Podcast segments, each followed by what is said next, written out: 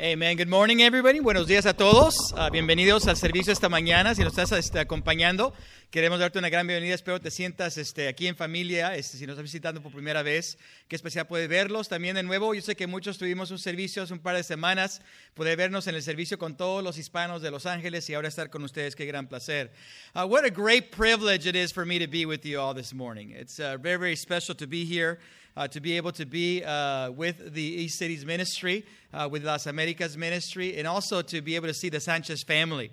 And uh, the Sanchez family, uh, if you guys don't know, uh, my wife and I lead the uh, the Lifeway region, which is kind of what used to be the old central region of Los Angeles. And the Sanchez family were instrumental in the very beginning and starting the Spanish ministry there uh, in the central region, where is now the Lifeway ministry. And so going back with Fernando and Maria and Liz, and obviously uh, uh Don and Edgar, uh, what an incredible family they are. And when I think about Edgar and I think about Don, I think about shepherds. Uh, I think about uh, people with a heart of shepherding. And you know, when you, when you meet people that are like that, that's a special gift. When you find someone that has a special gift of shepherding, of, of when you're around them, you just feel taken care of. When you're around them, you feel better. You feel uh, that protection and that uh, security that a shepherd can bring. And so uh, it's great to be with you all this morning. Amen. And as Edgar mentioned, uh, my wife and I have been married for 23 years, my wife Griselda and I. Uh, we actually met uh, when we were both college students and uh, when I first went into the ministry. Uh, and so we actually uh, got married in December and started leading the Spanish ministry in the Lifeway region back in early 1996. And amazingly, since that time till now, we've been in the same ministry the whole entire time. So we've been in one ministry for 20, almost going on 24 years. Uh, and has been a tremendous uh, just uh, uh blessing for us and to see a lot of families grow and their kids grow. Uh, my kids, I have three kids. I have a 19 year old. Uh, actually, he's going to be 20 in just a couple weeks. so almost 20 year old, almost ni- I just just turned 19 year old, and a 15 year old girl. So I have two boys and a girl. Two of them are in college. My older son is at Pepperdine University and uh, my second son's at Cal State Los Angeles, and then my daughter is a sophomore in high school. So it's just amazing how time just just flies so fast, doesn't it? Uh, for all of us that are parents, I think the saying is that the, uh, the, the days are long, but the years are fast. Right? The days seem very, very long because you're like, wow, it's a lot to do. But then, uh, you know, you just turn around and, and your kids have, have moved on in such an incredible and quick and, uh, way. Amen? Uh, well, today I want to talk about something uh, that I think is going to be a blessing to all of us here uh, this morning. And uh, as Edgar was mentioning, uh, the, the fact that we are a people in transition uh, is something akin to the people of God. as a matter of fact, it's, the, it's, it's our most located place in God is transition. it's when we feel settled that we're not really in the location that God wants us to be. Because the reality is that we all are in transition and should be a people in transition until we reach the new creation in heaven with God.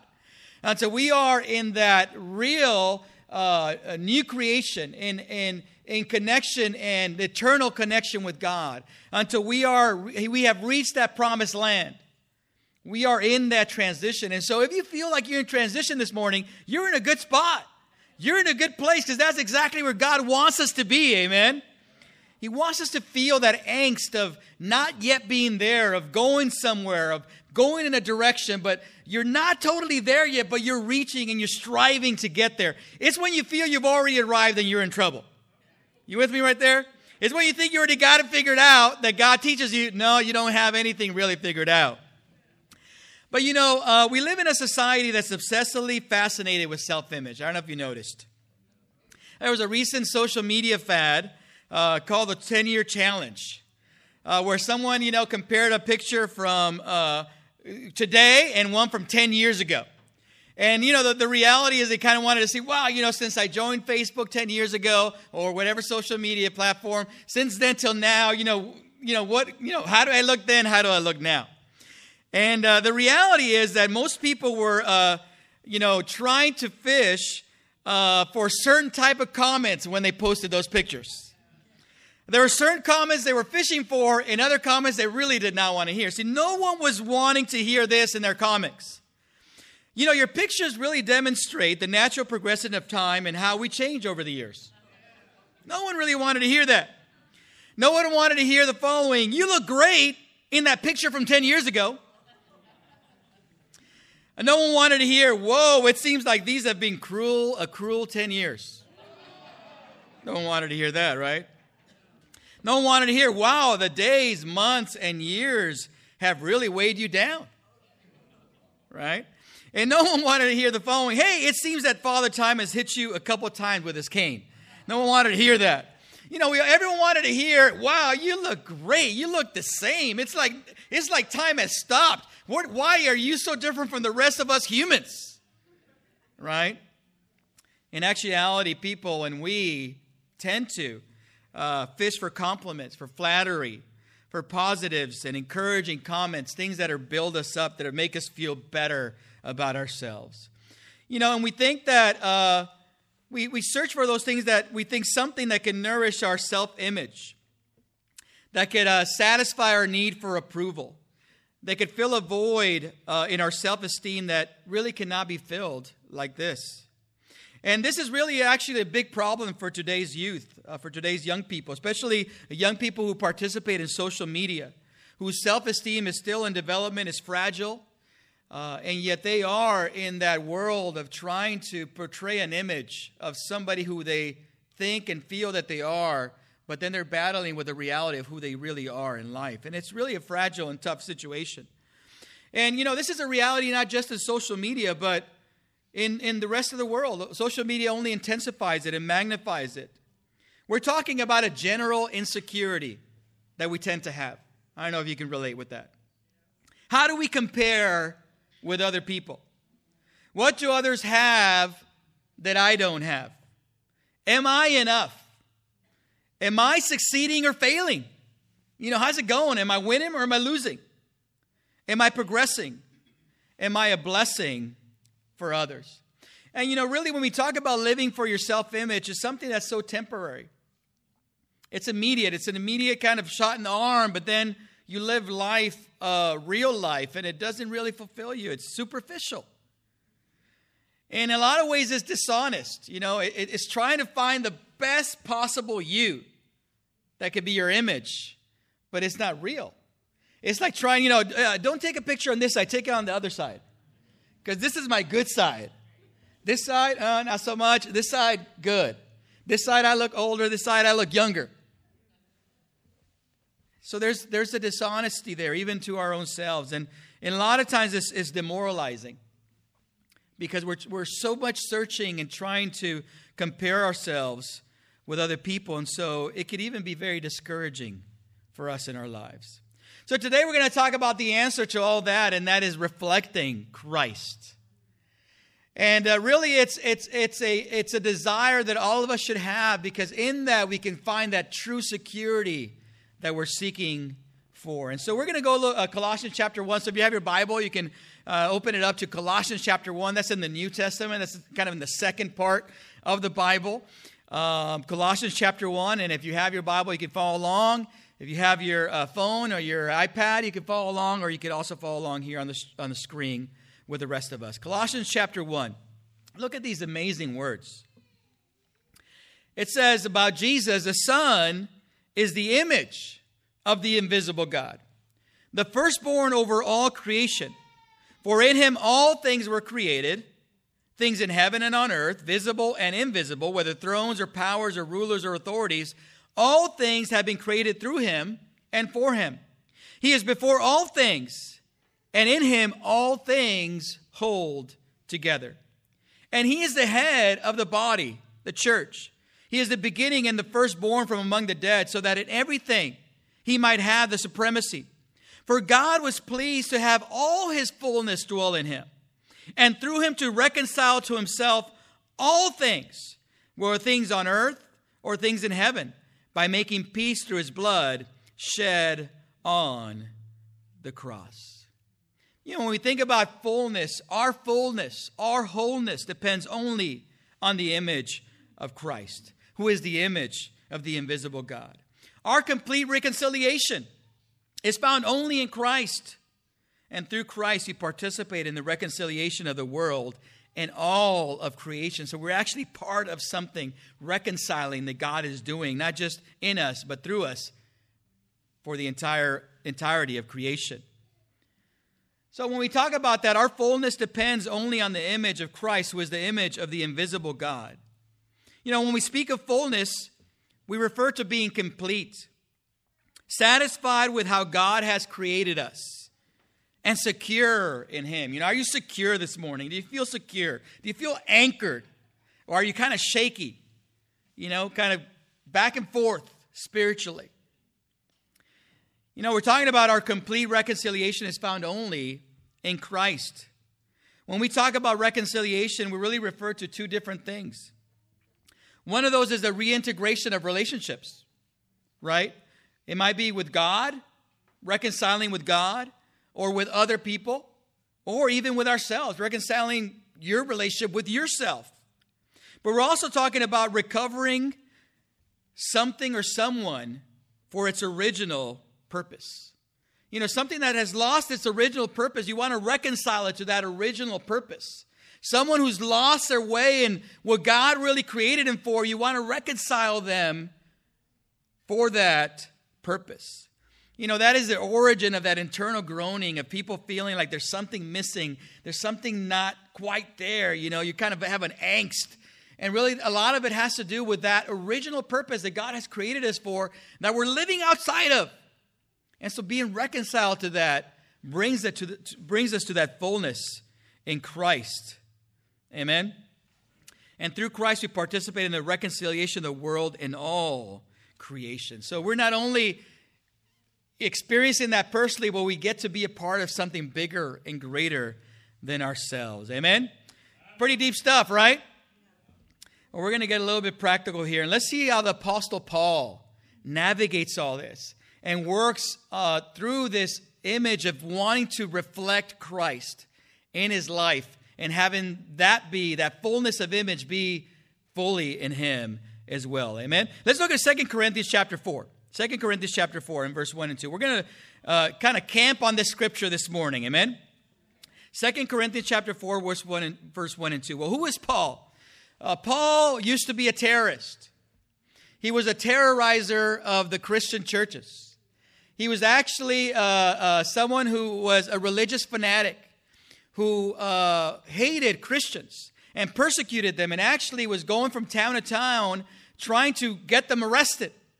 And in one of those travels as a terrorist, as a, a religious fanatic, he gets confronted by Jesus himself. And in, confront, in, in that confrontation, he has a moment of conversion, of him understanding and realizing that this is actually what he really was missing, that he was outside of God's purpose and he needed to be within God's purpose for his life. And so not only is he converted, but he becomes uh, really uh, a key figure and the key figure in the advancement of the churches in the first century. So, a lot of the churches that in the first, second, and third missionary journeys are planted by Paul and his companions, or are strengthened by Paul and his companions. And so he becomes really an incredible instrument of God's mercy for uh, God's work and God's reconciling work there in the New Testament. Amen? So, this letter now in Second Corinthians uh, is written. Uh, really in between a couple letters. The first letter of Corinthians, which was a, really a direct letter to the church there in Corinth. And then now, there, and many people believe there's a letter in between that letter. And now this is now the third letter. One of Paul's most personal letters to a church is a church is the is the letter of Second Corinthians. It was written between the uh, years of 57, 55 and 57 ADs. There's one or two years after that first Corinthians letter uh, was written. And so, Paul in this letter really is, in a lot of ways, defending uh, what he did and what he mentioned in that first letter. But he's also defending his absence. And it's a personal appeal uh, for trust in his leadership, for people to trust in what God is doing through him for their sake. And as I mentioned, it is one of Paul's most personal letters. And look here, you'll see this as we read it together in 2 Corinthians chapter 4 and verse 1. It says, Therefore, since through God's mercy we have this ministry, we do not lose heart. Rather, we have renounced secret and shameful ways. We do not use deception or do we distort the word of God. On the contrary, by setting forth the truth plainly, we commend ourselves to everyone's conscience in the sight of God. And even if our gospel is veiled, it is veiled to those who are perishing. The God of this age has blinded the minds of unbelievers so that they cannot see the light of the gospel that displays the glory of Christ, who is the image of God. For what we preach is not ourselves, but Jesus Christ is Lord, and ourselves as your servants for Jesus' sake. For God, who said, Let light shine out of the darkness, made his light shine in our hearts to give us the light of the knowledge of God's glory displayed in the face of Christ. But we have this treasure in jars of clay to show that this all surpassing power is from God and not from us. We are hard pressed on every side, but not crushed, perplexed, but not in despair, persecuted, but not abandoned, struck down, but not destroyed. We always carry around in our body the death of Jesus so that the life of Jesus may also be revealed in our body. For we who are alive are always being given over to death for Jesus' sake, so that his life may also be revealed in our mortal body. So then, death is at work in us, but life is at work in you. What incredible words, right? There's so much in there. And so Paul is navigating this idea of reflecting Christ and, and really living out Christ in his life. And he goes to these, these places, these deep areas that you and I need to go to if we are going to reflect Christ today. Reflect Christ in our lives, in our workplace, in our neighborhood, in our families. And Paul here is talking about a power. And hopefully this morning you believe that you have power in Christ. Hopefully, this morning you believe that there's power in the Word of God. Hopefully, this morning you believe in the power of God in your life and that you also believe in the power of the Holy Spirit that is in every single believer. And so, this morning, as you read these words that, in, that are inspired by that powerful Holy Spirit, they now speak to the Spirit inside of all of us and hopefully connect some dots for you so that you can reflect the image of Christ. You know, what, what incredible words we see here. You know, it says, We always carry around in our body the death of Jesus so that the life of Jesus may also be revealed in our body. I mean, that, wow, that's just, even putting our heads and our minds around that is incredible. But look here in 2 Corinthians chapter 4, uh, 4 and verse 1. It says, Therefore, since through God's mercy we have this ministry, we do not lose heart. Rather, we have renounced secret and shameful ways. We do not use deception, nor do we distort the word of God. On the contrary, by setting forth the truth plainly, we commend ourselves to everyone's conscience in the sight of God. I mean, you think about that the upward calling of Paul's words, right? He says, you know, we renounce secret and shameful ways. We, we don't do anything in secret, we don't do anything shameful. Everything's out in the open. We don't use deception. You know, when you think about deception, it comes the, from the word for a magician, right? Somebody that, you know, kind of, smokes and smoke and mirrors, right? Everything looks amazing. Have you guys ever seen a really awesome magician? And you're like, how did they do that? And it's all magic, it's all fake, it's not real, but it looks really real. And so Paul says, you know, we, you know those, those magical arts, we've renounced those.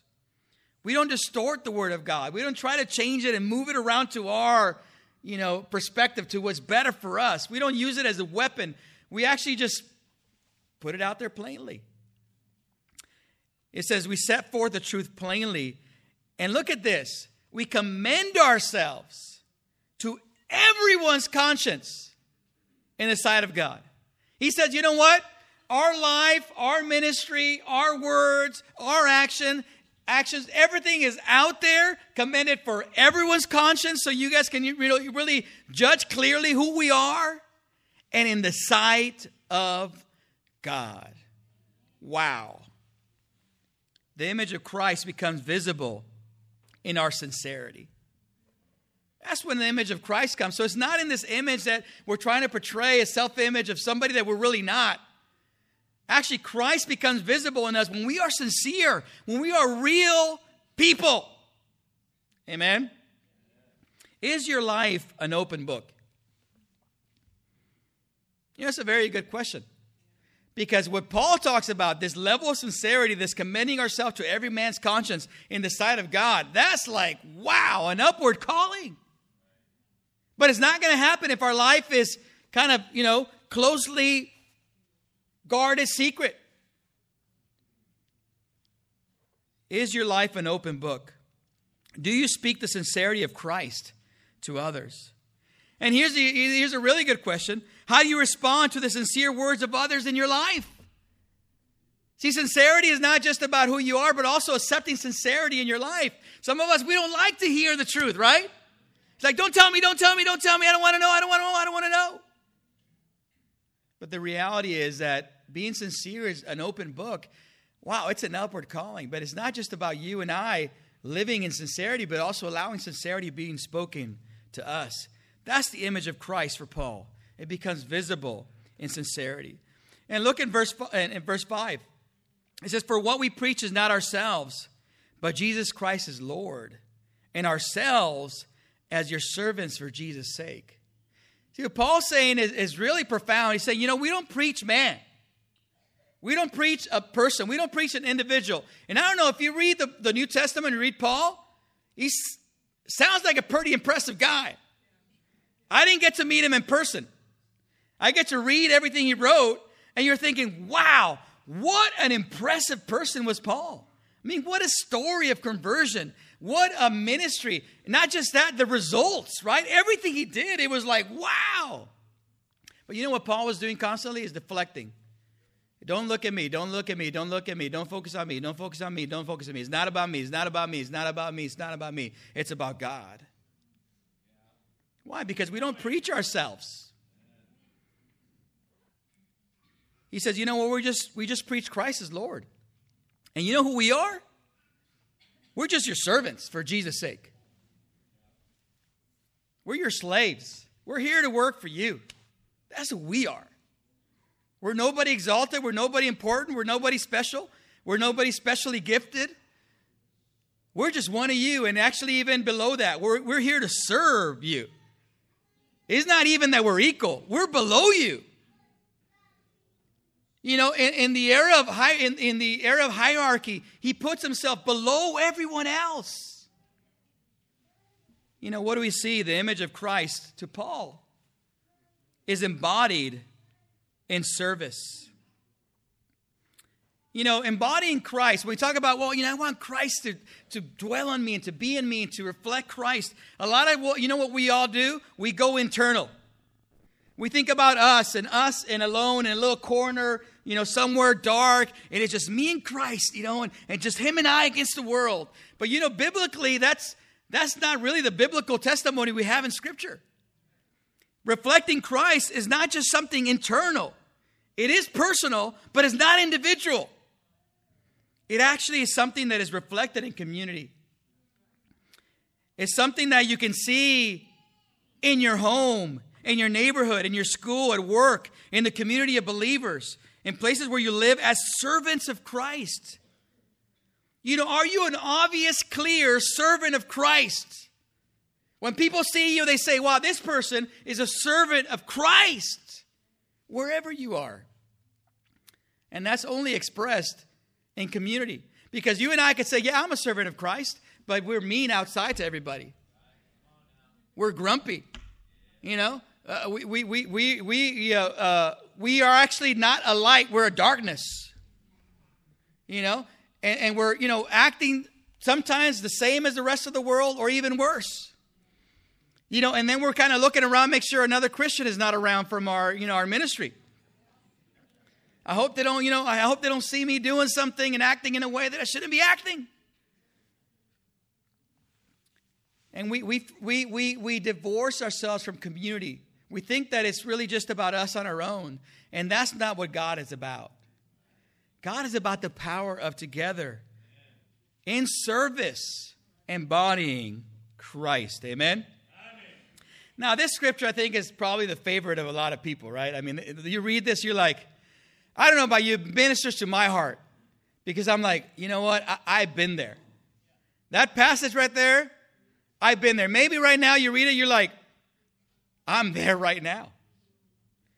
Look at these words. It says, We have this treasure in jars of clay to show that this all surpassing power. I mean, think about how Paul describes it.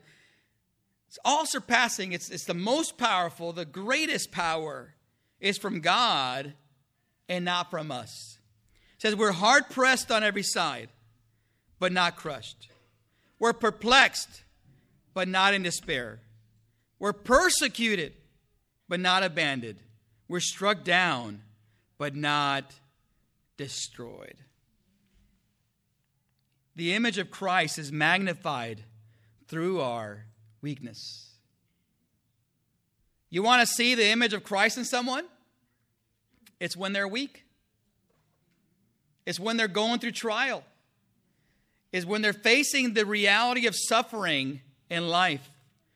You know, what a beautiful image. It's a treasure in jars of clay. Something so valuable inside something so common, so unexceptional, so fragile. Right? A jar, a jar of clay is fragile. You know, I know in Mexico there there's uh, uh, before there were a lot of banks for a lot of people they kept their their uh, their coins, their money in in really in clay jars. Y a veces han encontrado algunas algunos cántaros con dinero, con alazanes, con este, monedas de los tiempos de atrás, no? And they found these in, in the past, and it's you know, these jars that are holding something precious. I know the Dead Sea Scrolls were found in these clay jars. They were all kind of broken up. And something so precious that gives us uh, a truth and, and, and reliability of God's word is, is in something so fragile. You know, it says they were hard pressed. Have you ever felt hard pressed? Where everything's just kind of pushing against you? You're like, you can't even sleep because you're like, persecuted, struck down. You know, the word that stands out to me is perplexed.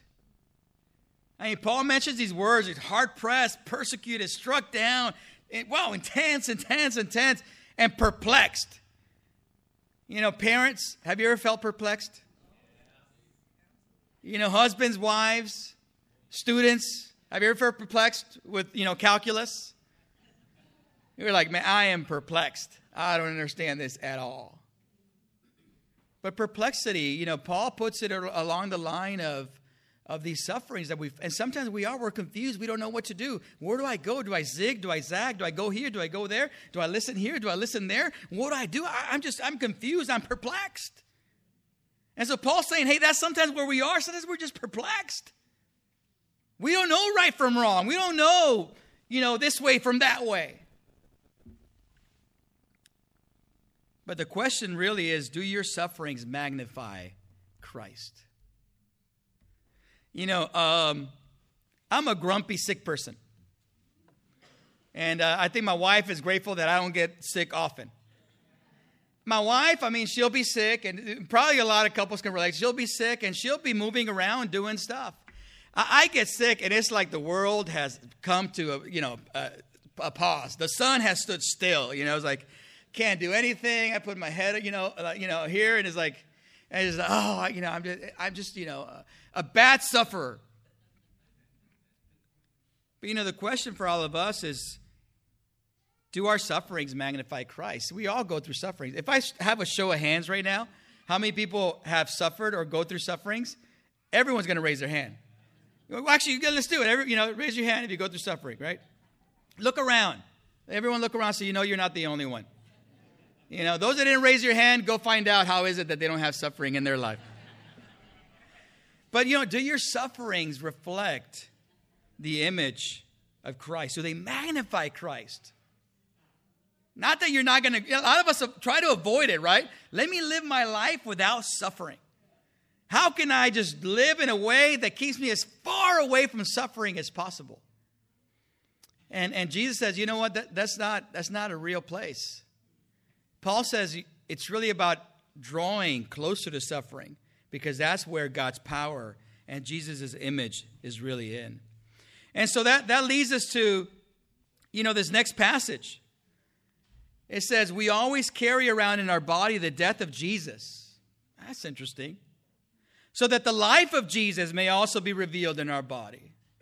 So now we're going to these to life and death issues to death, the finality of death, and the power of life. says, so that the life of Jesus may, be, may be also be revealed in our body.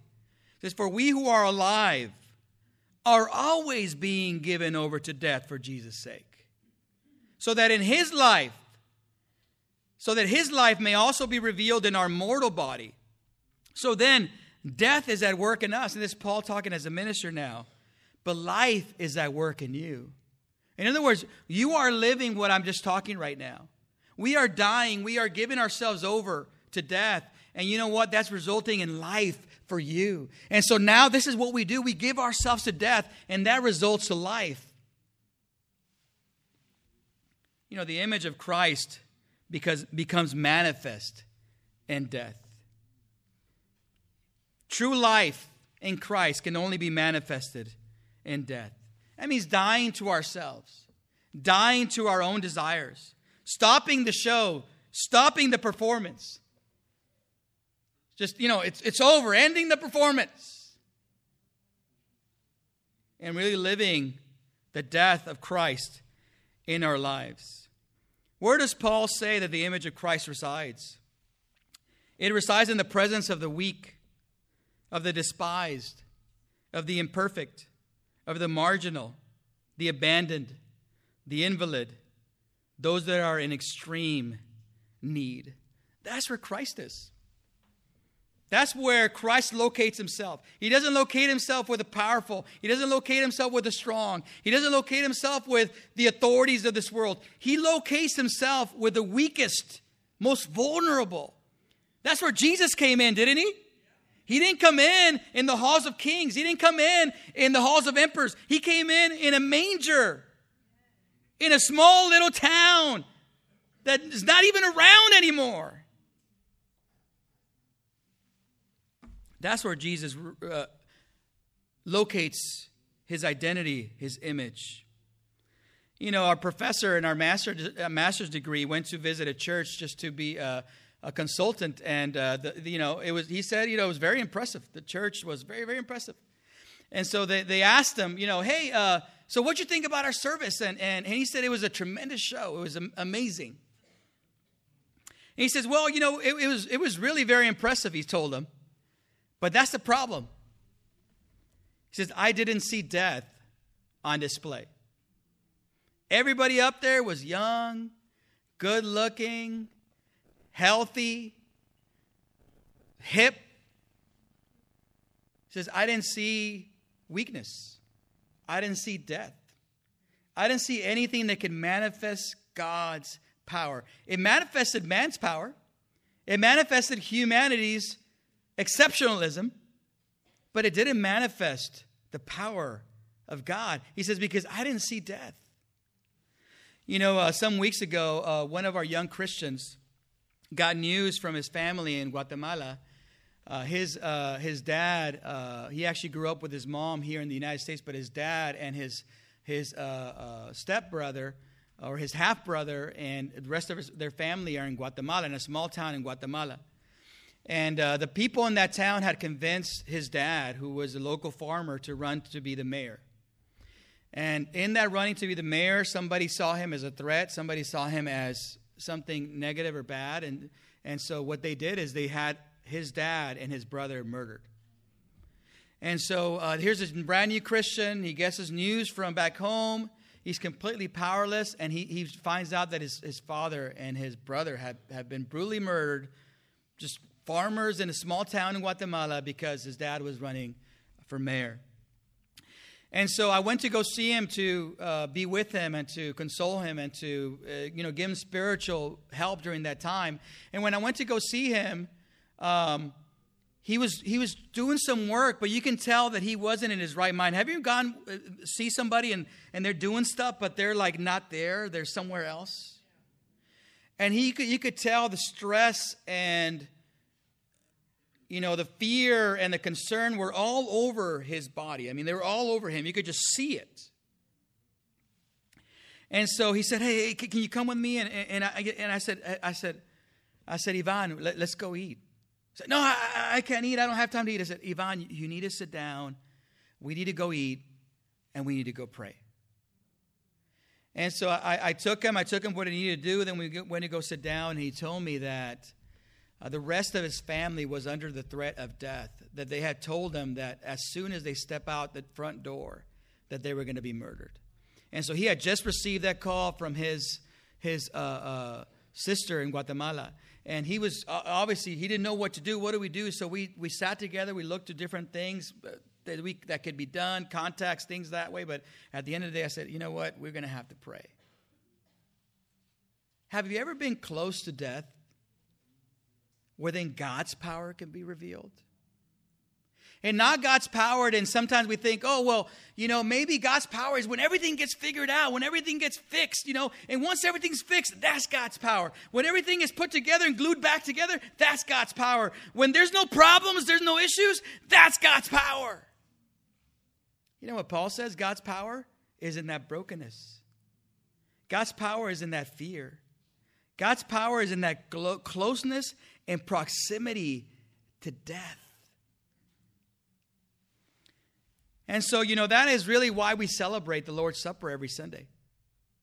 Because Jesus understood that we're, if we're going to live a life that is in His image, if we're going to reflect Him in our lives, then we had to be close to His death. Because everything in us screams to be away from death. Everything screams to not have death near us or close to us. Some of us don't even like to go to see someone grieving or to a funeral or to anywhere close to someone dying. Because it brings us to that reality of, man, my life is fragile. My life can end at whatever moment. But Jesus said, you know, this bread and this fruit of the vine, you know what it represents? It represents death. It represents me dying so that you can live. It represents the victory over death ultimately. And it represents the proximity that you and I need to have to death so that Christ can be revealed in every single one of us. So, this morning, as we pray for the communion, as we locate ourselves in that place where Jesus wants us to be at, where Paul was obviously at, that's why he was so effective, why he was so powerful, was because he was focused on reflecting Jesus in sincerity, in service, reflecting Jesus in suffering and weakness, but reflecting Jesus even in death. To say, you know what, to, to live as Christ, but to die as gain. That was Paul's reality. You know what? If I live, awesome, but if I die, that's what the cross is all about. Hopefully, you and I can live the type of lives that truly reflect Christ. Let's go to God in prayer for the bread and the fruit of the vine at this moment. Uh, Heavenly Father, as we celebrate this supper together this morning, we celebrate it as community. We celebrate it together. We celebrate it as you did with your 12 apostles around that table, looking at each other, seeing each other, reclining together on that table, and understanding that that Passover supper was going to mean so much more because of your son's death and his resurrection. And Jesus, we thank you for your sacrifice. Holy Spirit, we thank you for that testimony that's in every single one of us. Father, I pray that we can reflect that sacrifice in our lives, that we can reflect Christ, that these emblems, that this, this bread and fruit of the vine will bring us back together as community to be the image of your Son. It's in His name that we pray. Amen.